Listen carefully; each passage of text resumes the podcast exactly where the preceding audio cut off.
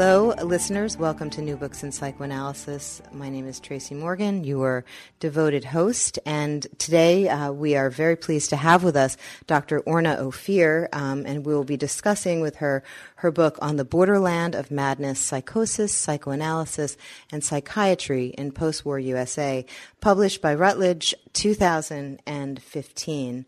Um, a few words about uh, Dr. Ophir before we get into the interview. She's a clinical psychologist and a practicing psychoanalyst in private practice here in New York City.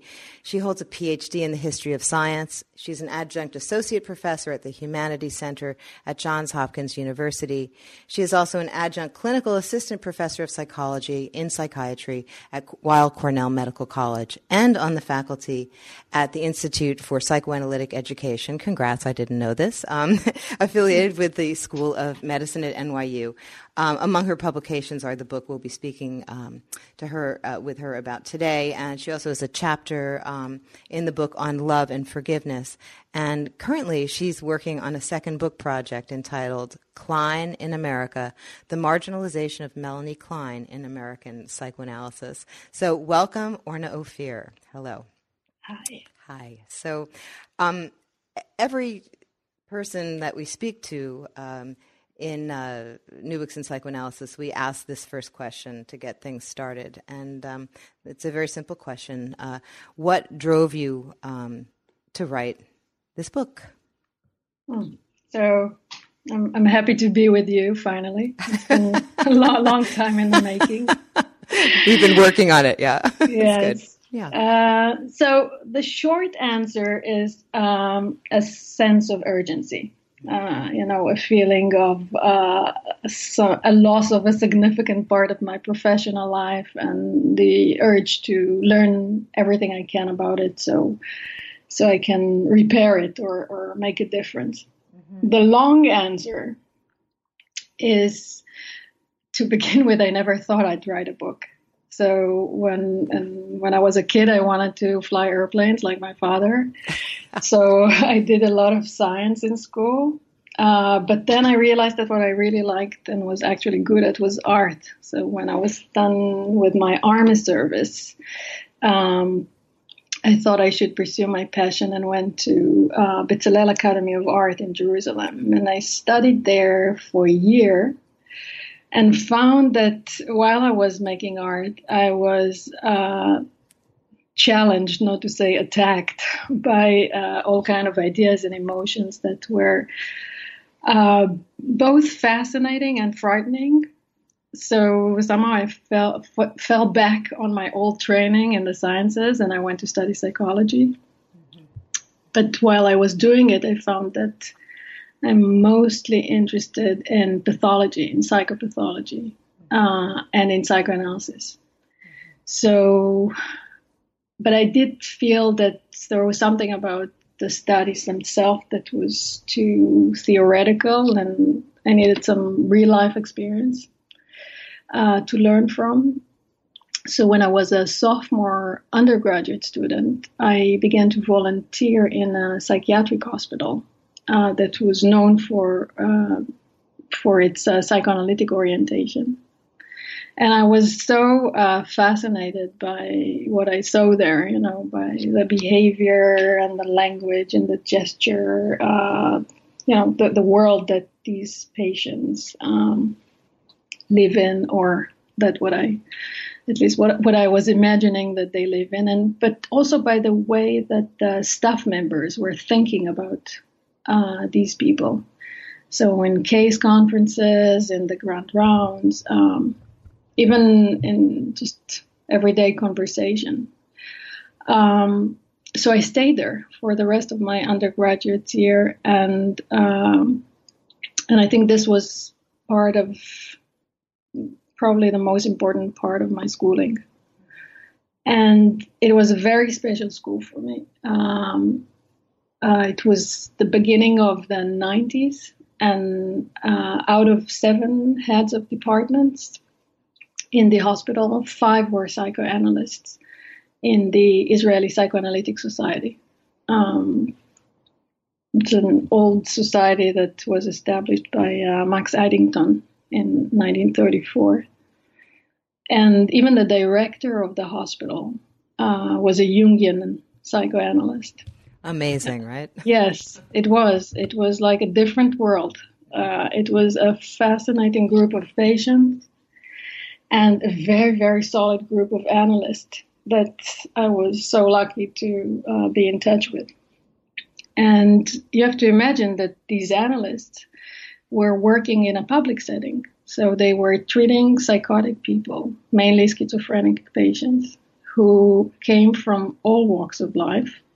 Uh, in Israel, there are no, at least there were no, I don't know what happened lately. Uh, Israel is being um, Americanized gradually, yeah, but rapidly, yeah. Rapidly. So, um, at least when I was working, there were no private psychiatric hospital in Israel. So basically, this was a, a place where you could see rich people and poor people, uh, Orthodox Jews and uh, secular people, educated people, and people who had no education of whatsoever, uh, old people, young people, soldiers that um, you know were had the crisis during their army service and each of them had their own psychotic world, and each of them was discussed very seriously by this remarkable uh, and very committed group of analysts. So when I went to graduate school to become a clinical psychologist, I returned to this hospital, Shalvata Mental Hospital, first for an externship and later for an internship. Um, and I was in a ward that it was an open ward with uh, the the head of was um, Dr. Ilan Travis. He was a student of Harold Searles. So when he wow. was a when he was a young psychiatrist, he came to Chestnut Lodge for a fellowship, and he was very influenced by by Searles. Mm-hmm. So after I graduated, I came back to work at the hospital. Now as a specialist, it was the early 2000s. So it's basically only something like uh, 12 years after I began my right. schooling there. But when I returned, I noticed that there was only one psychoanalyst left in this whole institution. Uh, the rest have retired, and uh, no new psychoanalyst uh, was hired. And also, it there was no longer uh, this kind of conversation, you know, this kind of discourse um, that was used to speak about patients, about therapists, about what is happening in the room. Mm. So I felt that we um, that we were now somehow working for psychopharmaceutical companies. Right. There was a lot of clinical trials going on in the in the hospital, new drugs and a lot of biological language. Um, there was a project of you know deep uh, brain stimulation and uh, right. And it was completely the discourse of the brain taking over the the story of the mind. Right. So I decided that it's a too big of a loss for yeah. me. Yeah and I wanted to study what happened there, what what happened during this decade. And uh, since I was a clinician by then, I had to look for uh, training as a historian, and I wanted to be, uh, you know, to be a, a, historian of this specific field. So, and I, it was also important for me to have uh, a, an intellectual community that would support this project. Uh, and I was very lucky to find my uh, what we call in in Israel Dr. Vater. It's uh, the advisor, uh-huh. uh, Professor Joseph Brunner, who, who is himself a historian of psychoanalysis, and. Um, I started to uh, write this book at the Cohn Institute for the History and Philosophy of Science and Ideas. And basically, this mentorship and this community um, was what allowed me to, for seven years, to to do this, uh, to write this book, to do the research. And as a, a, young student, I worked as a journalist, so the writing was pretty much not a problem. But the big challenge was the shift from being a clinician to becoming a historian. and this required you, you, you know that as somebody who who've been through this training, but it, it required many years of training, and I feel that it's still, you know, it, I, I still continue this training to this very day. Yeah. Wow. Um, it's very moving. Um, I'm just thinking about you, you yourself embody. You know, you you lived through the change. I mean, you know, you're not, you know, an old person. You're, you know, a, a clinician for what 20 some odd years but you actually where you started and then where you came back you went back home and it was as if the house had been burned down yeah. you know it's like uh, uh, so I, I could understand that trying to see how you went from a world that um, really engaged you to a world where uh, it was probably a lot less engaging when you returned to the hospital if, if people weren't working if you, your passion was psychoanalysis and uh, everyone was doing, you know, as they were doing here at, you know, uh, at uh, psychiatric institute, you know, all the brain studies like on schizophrenia, that was it, you know. So yeah. it's, a, it's a move. It's a it's a moving tale because it's personal. Yes, um, very personal. Um, so in in reading this book, um, it's clearly to my mind, it was clearly. I mean, I know Orna, right? And you know, we're friendly, and you know, we, we travel in a you know a, a pack of psychoanalysts who are mm-hmm. who are friends. And um, but I, you know, so as I'm reading this book, I'm having this experience of thinking. I'm also trained as an historian and as an analyst, and I'm thinking, you know, it fascinates me the clinical mind and the historical mind, and what is the relationship between the two. I, I always would say I, I do history with a capital H, with a small h. You know, I do mm-hmm. two kinds of history. Um, and there's no doubt this is the work of a of a clinician, um, hmm. to my mind, because the the way in which you end the book, which is fantastic, you you create an emotional experience that it sort of offers a, a really um, uncomfortable, in some ways, interpretation that is um, evocative, um, mm. which I, we may get to as we as we speak. But I want to ask you, what how would you describe, um, you know, how does your work as a clinician, um, what impact does it have on your thinking or your work as an historian? So, you know, it's uh, Paul Paul Ricoeur in his um, in his narrative function mm-hmm. writes that uh, history is is a tale told about the past in the present for present purposes. Mm-hmm.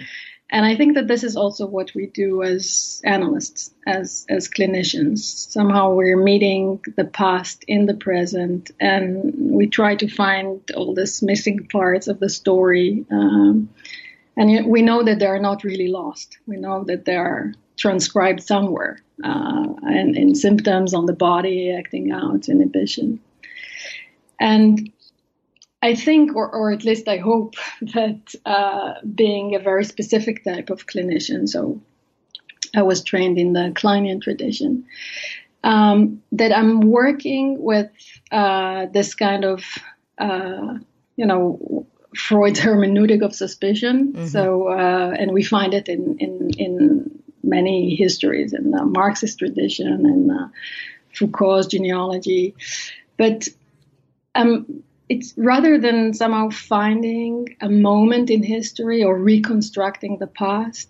Um, I'm trying more to to find some hidden uh, patterns, if you want. Mm-hmm. Um, and I do find some kind of parallels that I'm, you know, it's not fully uh, elaborated in my mind, but it's it's an it's an intuition, or it's still in the stage of intuition that the paradigms that I'm looking for uh, when I do a historian work are somewhat like the fantasies that um, yes that that we find in patients. That there there is some underlying uh, thoughts uh, of scientists, or in my case, you know, analysts that are shaping the, the, the way they're thinking. And and we see it also as clinician when we work with patients that there are unconscious fantasies that are shaping the patient's uh, thoughts, their dreams, their uh, symptoms, um, their defenses, their uh,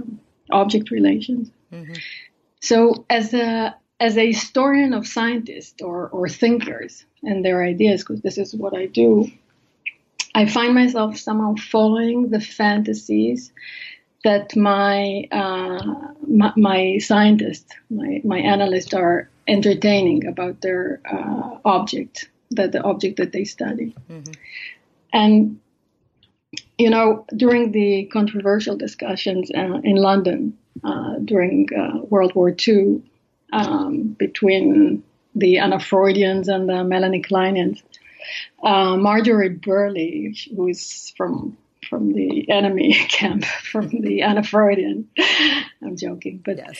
she remarked that uh, that she criticized the Kleinian and she said that if they uh, equate mental functions with with their subjective interpretation of it, um, then psychoanalysis could not claim to be uh, more scientific than the Chinese peasant who interprets the uh, eclipse as um, the sun being swallowed by a dragon. Mm-hmm. And Paula Heimann, who was a great supporter of Klein at that time, replied that uh, psychoanalysis is, or psychoanalytic science is not like uh, astronomy. It's it's not like we're studying the natural world and you know like we study the solar system, but it's precisely the mind of the Chinese peasant as it creates this kind of theory that we study. And this is what I do as a historian. I want to know how this kind of knowledge develops in the mind of my peasants. Uh, and my peasants are psychoanalysts. Mm-hmm. Mm-hmm. Um, so, in other words, um, what I'm trying to do is to expose uh, what is going on in the mind of the subject that I'm studying. And this could be patients and it can be analysts. Mm-hmm.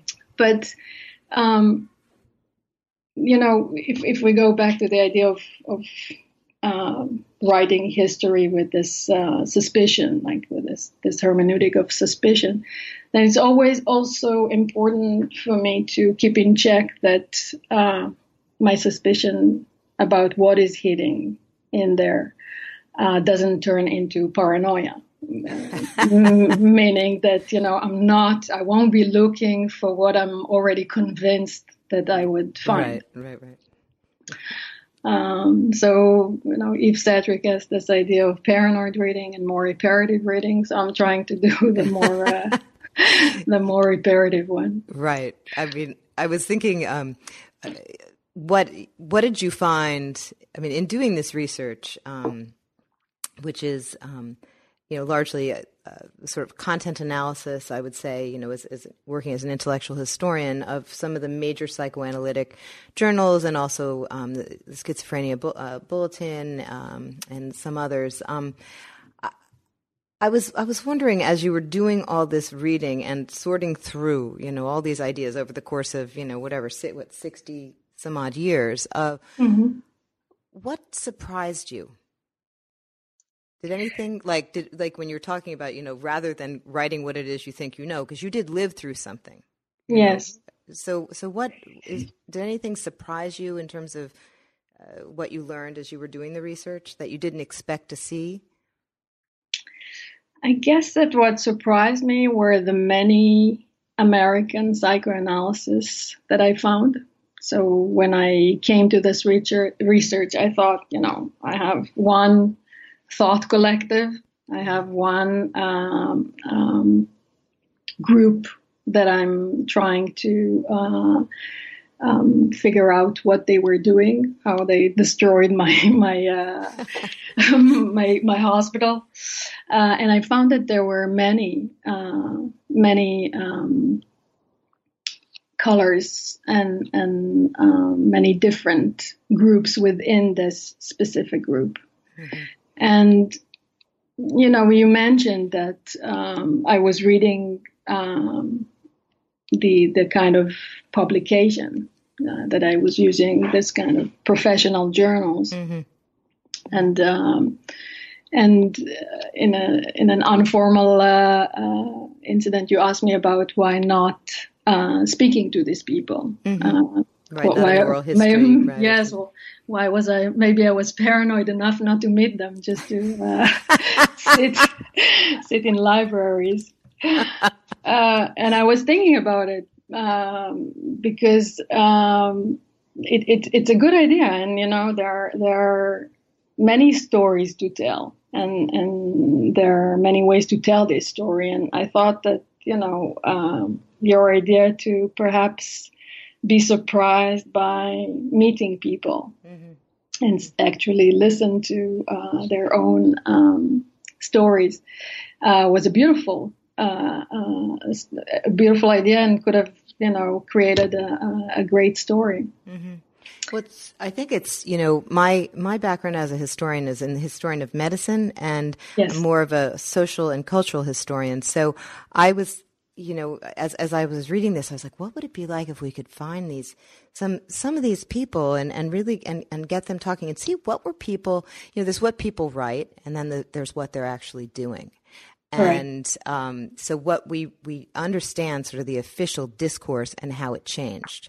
And this book is very powerful in that you can really I mean, Orna does very, very close reading of the ways in which the discourse changed, every twist and turn it took on the yes. road, you know, from the conflicted, you know, the sort of the ego defect to like a, you know, a, a brain disorder, right? Right. Um, but it's always just my, I was just thinking, what would it be, you know, what would it be like to, um, you know, to get, to get somehow like people at Riggs, you know, people yes. who, you know, I mean, I know, you know, Anna, you know, um, mm-hmm. Silver and, you know, from yes. Chestnut Lodge, et cetera. Yes. It would just yes. be, it would be. And Louise. Yeah. Yeah. yeah. So I, I did, you know, I was, I was, um, I was very much inspired by uh, Ludwig Fleck, um, who was um, a Polish uh, Israeli uh, microbiologist, basically, but who uh, long before uh, Thomas Kuhn, uh, you know, and his idea of paradigm shifts, and long before Foucault's ideas of the episteme, he developed this idea of thought collectives and um, this this I, this was basically the first system of of a sociology of science. Mm-hmm. Um, and it's interesting because he has this idea that um, you know our scientific facts are social construct. So it's not um, yeah, you know, people perceive and think differently, mm-hmm. but these, that these differences are concerning groups more than the individual. Mm-hmm. So he wrote about thought collectives mm-hmm. and he saw cognition as a collective activity. Mm-hmm. So he was interested in, in not in the individual practitioner, right. but in this community of people who were, you know, by exchanging ideas, by maintaining uh, an intellectual interaction, um, you know, they transform ideas, but not in their own heads, but also, uh, perhaps first of all, in, in this interpersonal space. Mm-hmm. Um, so, for example, he was um, he wasn't so much interested in the individual scientists, say how uh, Anne Louise uh, Silver got to know uh, a phenomena like P. Mm-hmm. Uh, but he would say that uh, individual X let's say, individual Anne Louise Silver from Chestnut Lodge uh, got to know this P, this phenomena of psychosis, in a specific style of thought, which is also one of his um, concepts, and in a specific epoch. So it it's it's and it, it doesn't matter who this X individual would be. Um, uh, this this individual who I might uh, indeed have interviewed. Uh, but it's more the the thought collective mm-hmm. that uh, he or she belonged to. Mm-hmm. And so I, I, was interested in, in the ways this kind of body of knowledge developed um, as a result of the exchange of ideas between a group of people.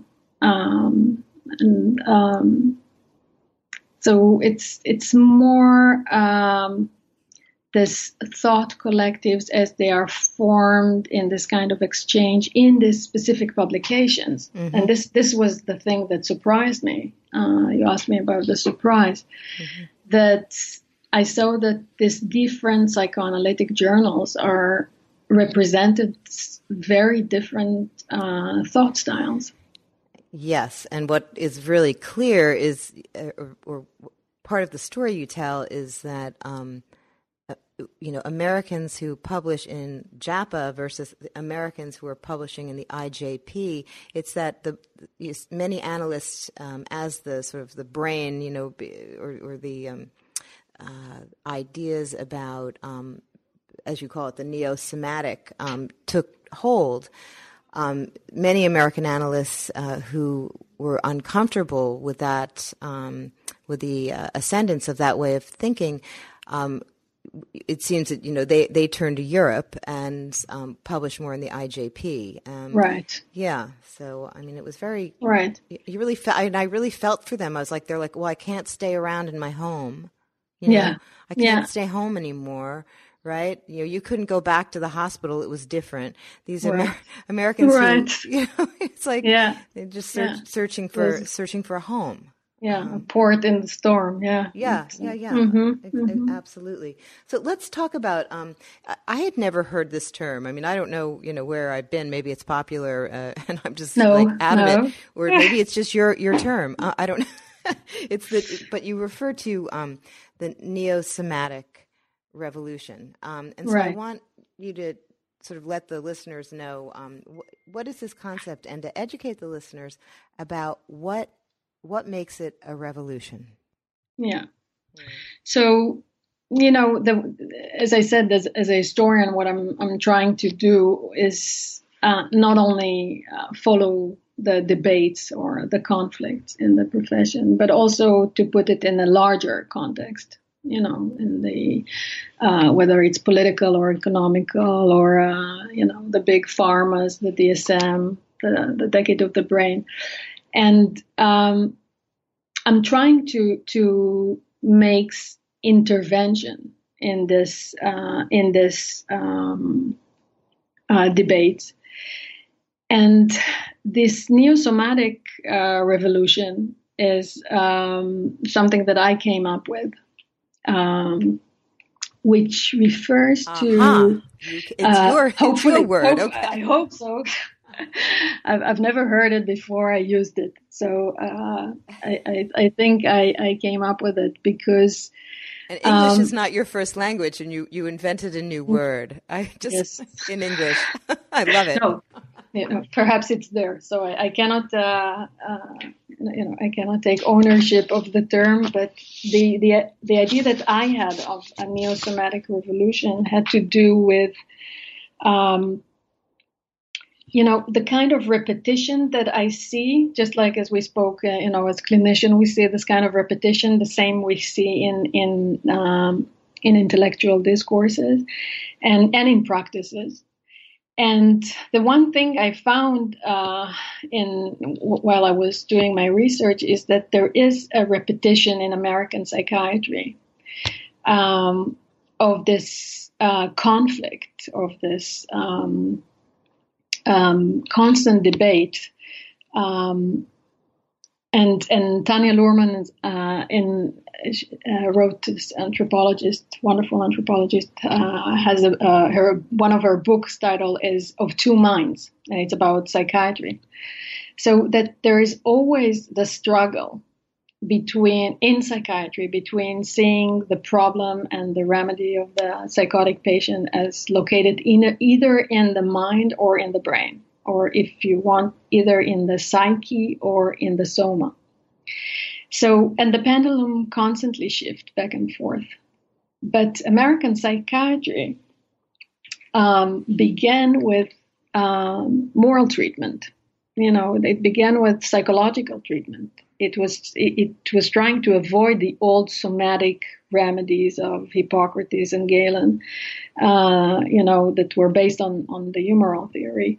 So instead of uh, cupping and purging and bleeding, uh, they offered uh, some somewhat uh, a more enlightened uh, treatment, more psychosocial, and um, it came with an emphasis on a more uh, humane way of seeing the patient. So not seeing the patient as uh, as a body, as a wild animal who was lost her reason, but as someone who needs to learn uh, gradually how to take responsibility.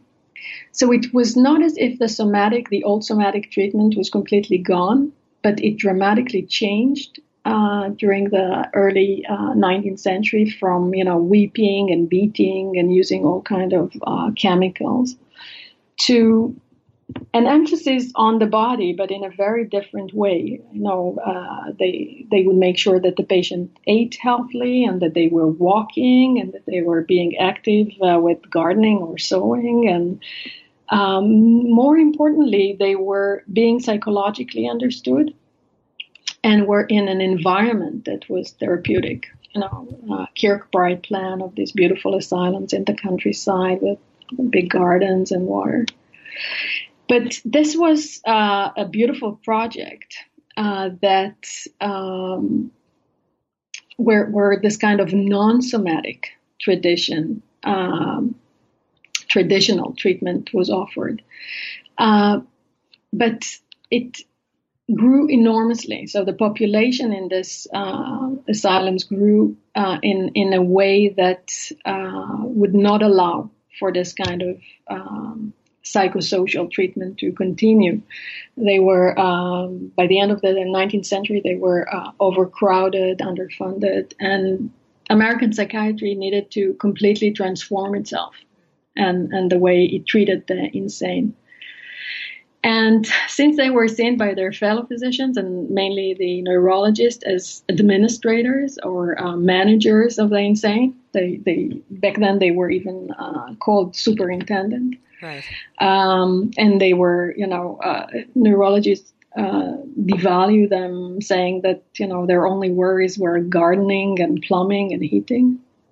So they needed somehow to align themselves uh, with what was considered science and progress. So they needed to start to think in terms of, you know, diagnosis and treatment that would resemble uh, the the more established medical uh, science and practices. So the, during the first few decades of the 20th century, uh, as part of this effort, you know, to become more medical, more scientific. Uh, psychiatry also introduced some of the most uh, horrific, radical somatic treatments right. that uh, uh, the, the, the, profession would ever known. And, you know, in a bizarre way, they also uh, earned two uh, um, Nobel Prizes for them but we saw, uh, you know, fever therapies, uh, you know, uh, caused by uh, malaria. Uh, there was Henry Cotton in the Trenton Insane Asylum yeah. Hospital that uh, was um, removing teeth and tonsils and, and ovaries and whatever.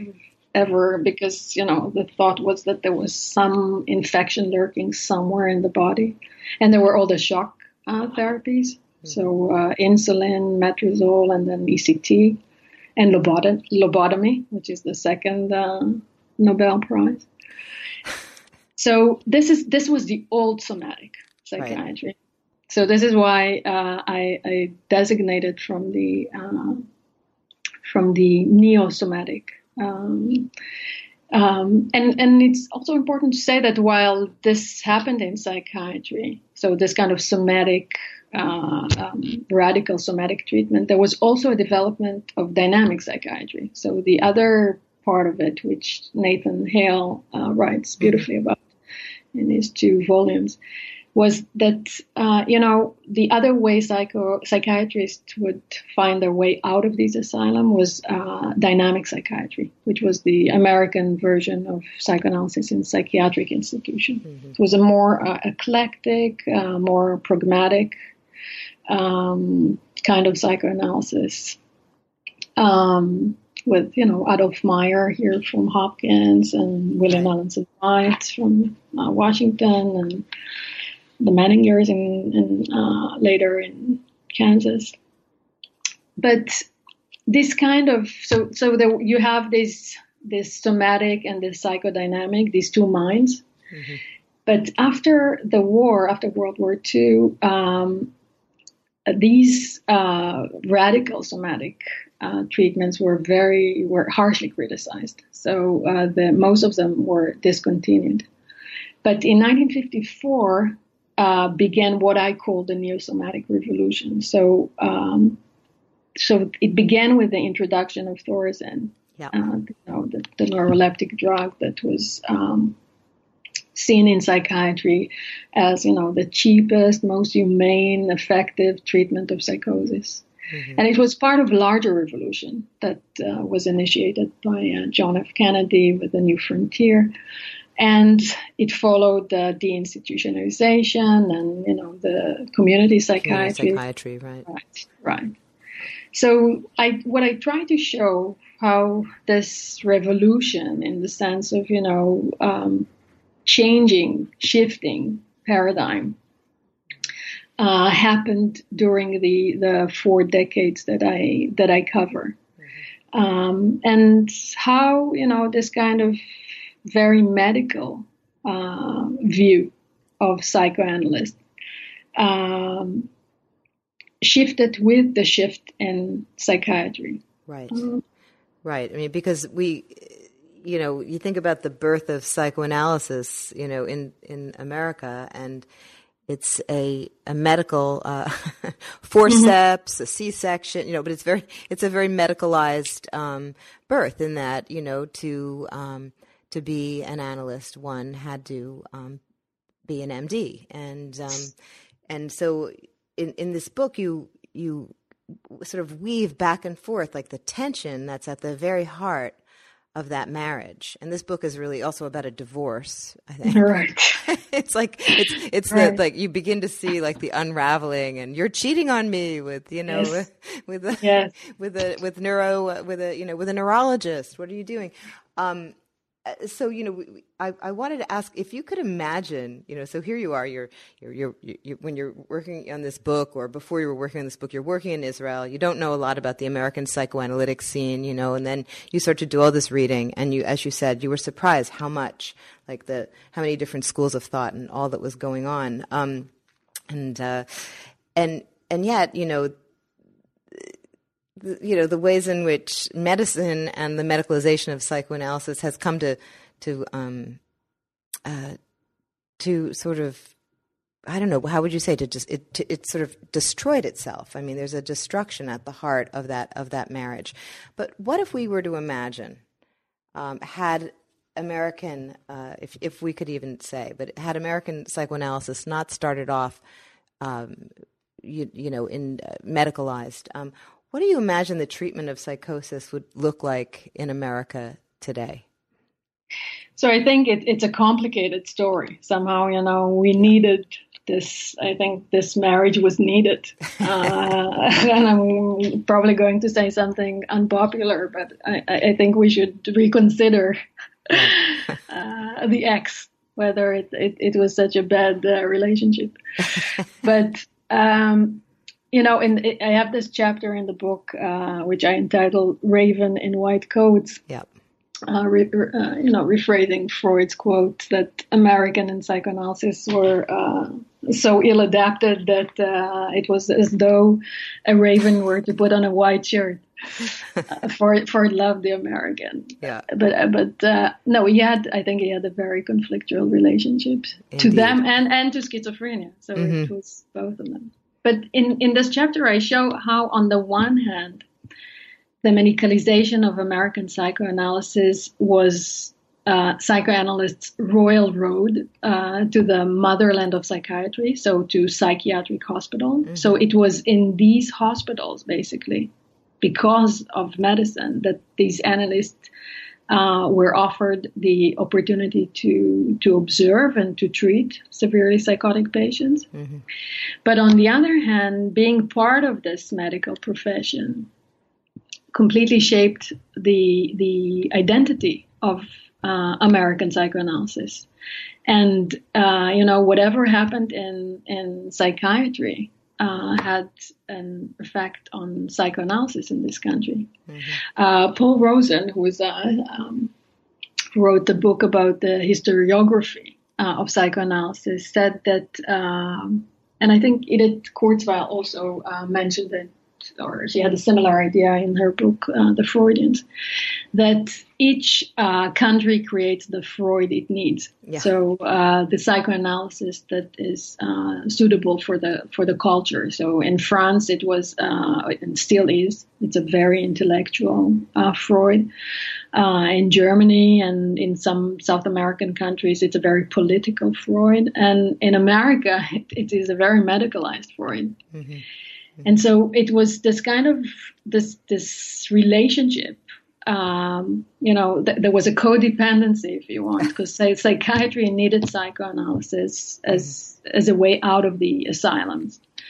Um, they needed some kind of a, of, of a science, some kind of a theory, and mm-hmm. some kind of a, of a technique. And psychoanalysis needed psychiatry as a way to legitimize the profession. Mm-hmm. Um, but what uh, there's strange bedfellows in this, uh, if you want, marriage of convenience, as uh, Maxwell Gitelson uh, once said. Yeah.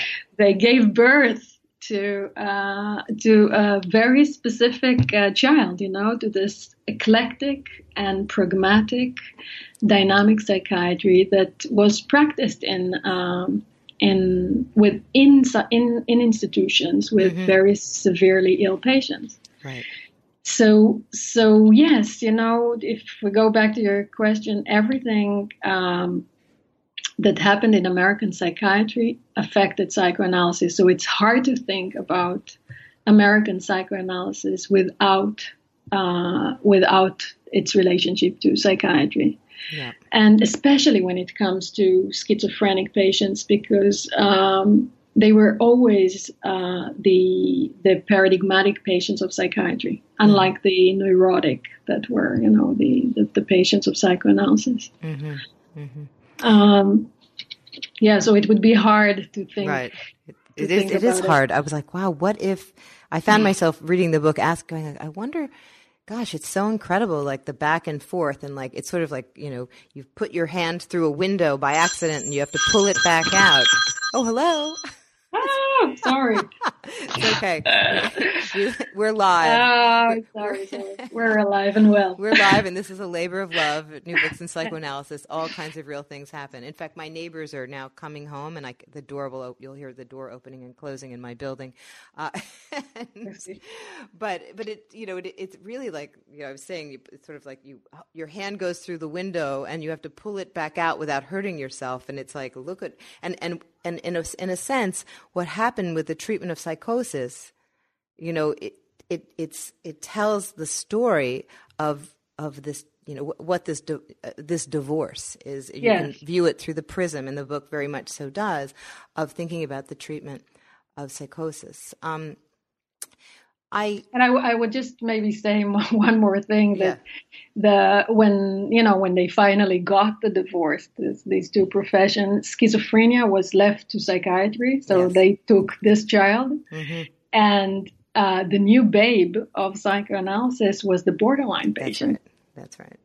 Absolutely. I mean, and it's really, I mean, I feel like that's the moment when I became a clinician, right around that time when that was happening, and probably yourself as well. And you're wondering, is mm-hmm. this patient a borderline? Is this patient, do we call this patient a borderline? But I think the patient is psychotic. Oh, oh you know, well, I have to call her a borderline in order to work with her. Yeah.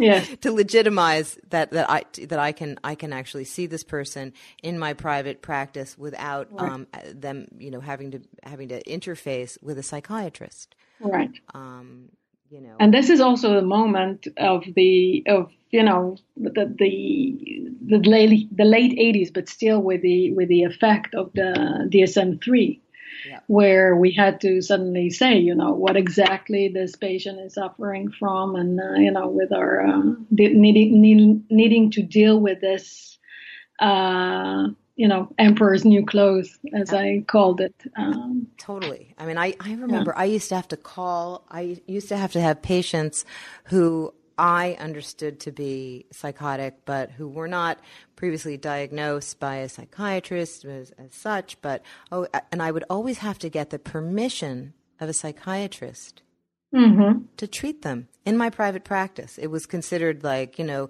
due diligence that you get the psychiatrist to say this person can benefit from a talk ther- talking therapy. And um, and without that, I would have some supervisor say, "I can't supervise you on this case if you don't get the psychiatrist to right. approve." Right. And you know, talk about cumbersome um, and mm-hmm. you know, and, and sort of burdensome. And then, of course, to tell the patient, you need to go see it. You need to go elsewhere in order to come back to be with me. Right.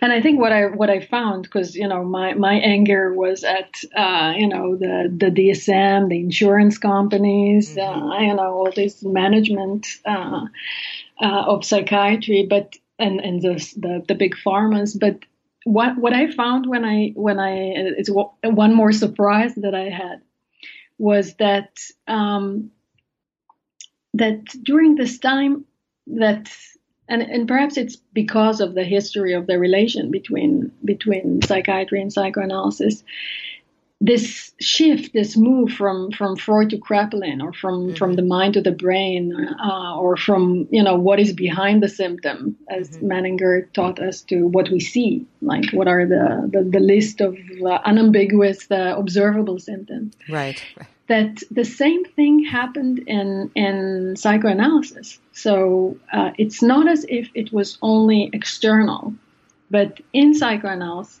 analysis, what I found, even though it, I cannot say it again about, I, I, cannot say anything about American psychoanalysis as such.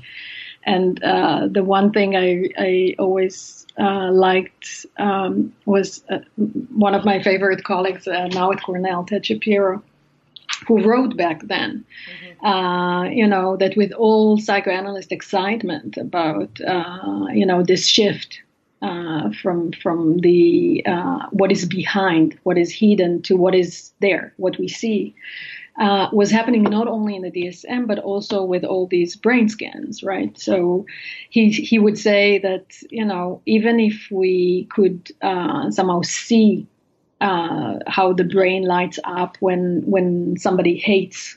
Um, uh, Broccoli. You know, exactly. So he said, okay, but we will never know whether it's like, you know, a deep, uh, long hatred to a mother or a dislike to broccoli. Right.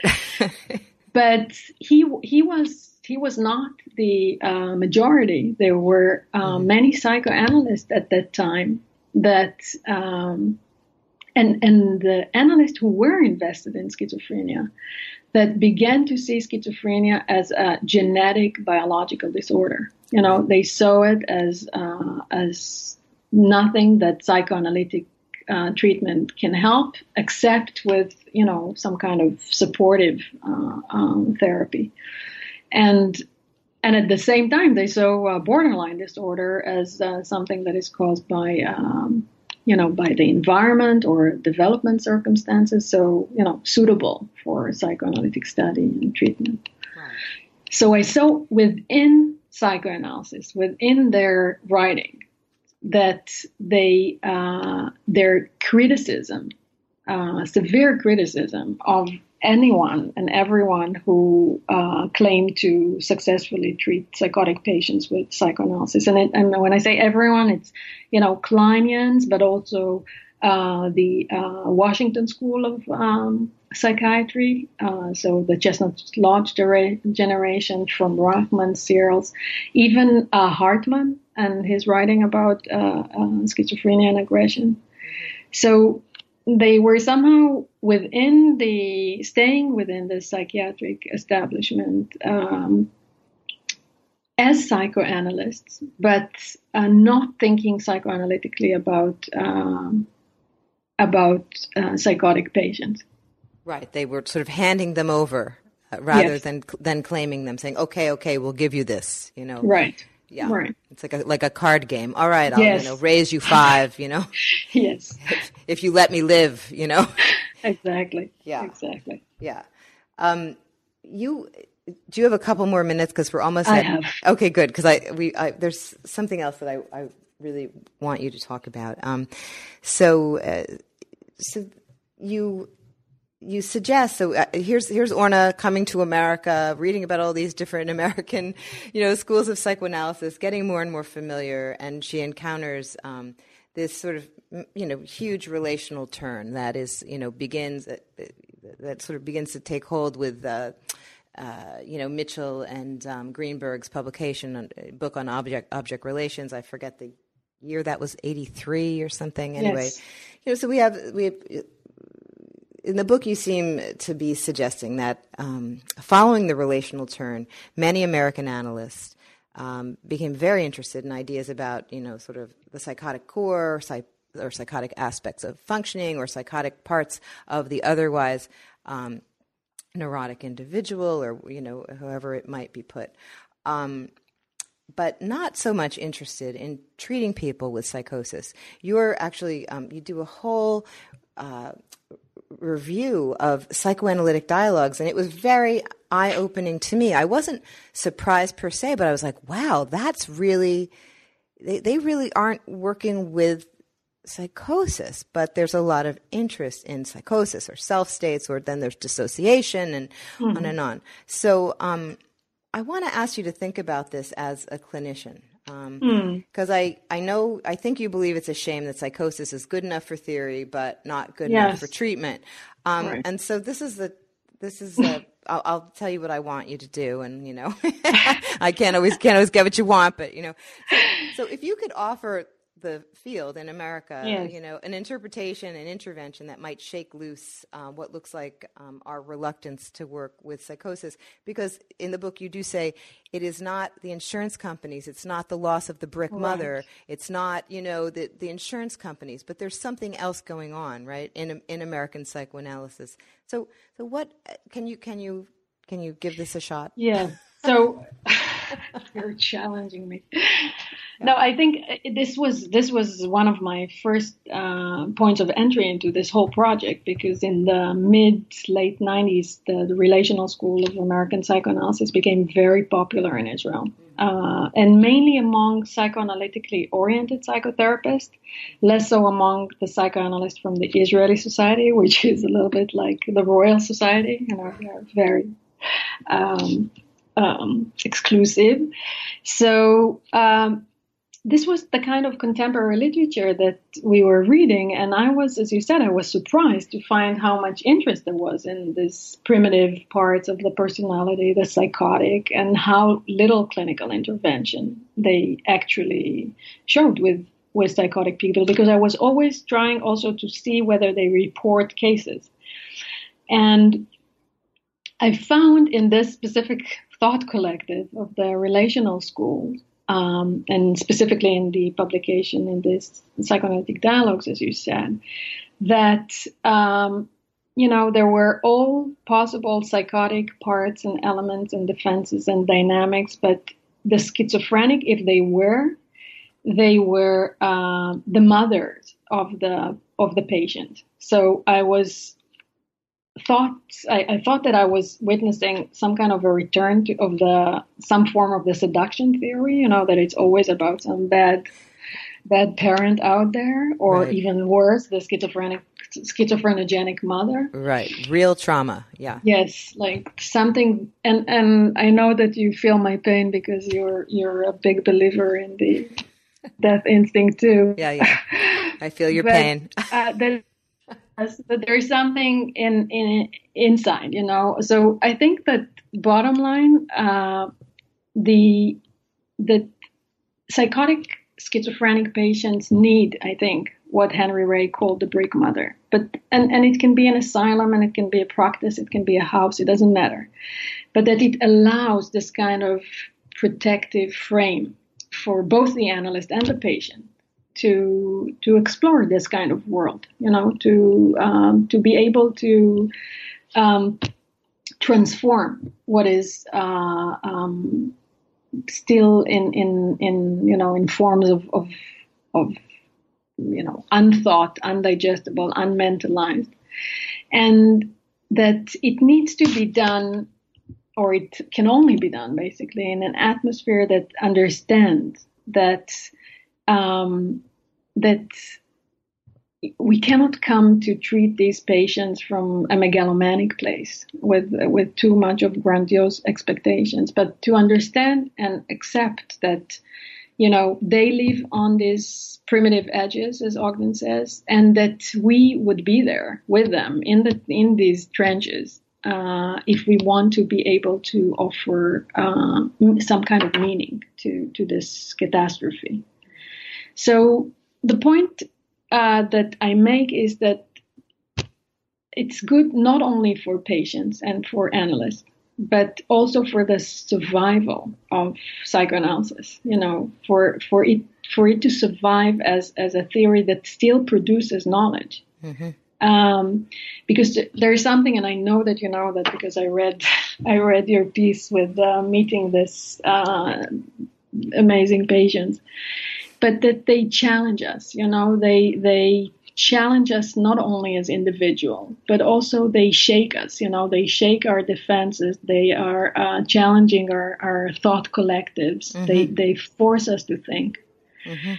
And we know that, you know, whatever is repressed is coming back or whatever is split off becomes persecutory. Right. It, haunt, it come to, to bite us from behind. We, so. we, say, we say here in America, the chickens have come home to roost. Okay. It's, no, it's, it's, it's, a, it's actually Malcolm X. Uh, uh, okay. So that's a good reference. It is a good reference. Yeah. We're in good company. We are. So I think that, you know, uh, if, if psychoanalysts want to this profession to survive as psychoanalysis and not as anything else. They have to become specialists in this area of catastrophic anxieties, you know, of death and violence and destruction. And it's only by treating such patients that they can learn how to do that. Mm-hmm. So it's it's both, you know, helping the saving this the, the or helping not saving, but helping the individual individual patient from this mm-hmm. internal inferno and also society because we see what happens when madness is not uh, yeah. is not treated right. we all we all hope to wake up on uh, wednesday yeah and survive the catastrophe right but right. also it's it's really from from you know from a place of loving and psychoanalysis as a as a um, as a field, as a discipline that creates knowledge, and that is, for me, feels like in a in a long slumber. You know, mm-hmm. that needs mm-hmm. to be, as you say, shake loose or or awaken. Mm-hmm. mm-hmm. Yeah, I I love. I mean, I love I love how you end the book, um, and uh, you know, with and what you're saying now, because it really it really made complete sense to me that if as a field we disavow, split off, whatever you want to put it, but mm-hmm. I would mm-hmm. consider the death instinct, the, the parts of ourselves that are more destructive of self and others. And instead, we imagine, again, it seems so American to think that the, the something outside of me made me yeah. this way. Right.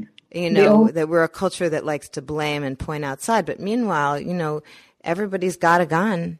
You know, yes. like it's it's like, well, you know, so what? So so how do we, as analysts, what what don't we want to see? What don't American analysts particularly want to see about dis- about destructive aggression um, and the extreme, you know, living on, you know, sort of.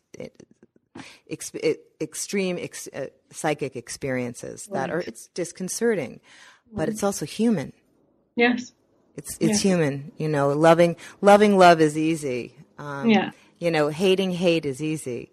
Mm-hmm. But, but but ending up someplace else beyond loving love and hating hate is, you know, where I mean that that's where analysts I think that's where we have to do our work. Yeah, yeah, live with the with this kind of tension. You yeah. know. Yeah. Yeah. Well, my dear. that, this has been fast. This is, yeah. yeah, right. It's like this is no. This has been terrific. Um, I mean, really, uh, really good. I think that you um, have taught people, um, the listeners have, have, probably learned a tremendous amount. Um, and so, um, from uh, New Books in Psychoanalysis, um, we want to thank you for talking with us, um, and uh, we look forward to your book on Klein and her marginalization in America. yes. and to the listeners, um, you know, thanks again for um, for for loving and listening to New Books in Psychoanalysis. We love you all back, and uh, for now, goodbye.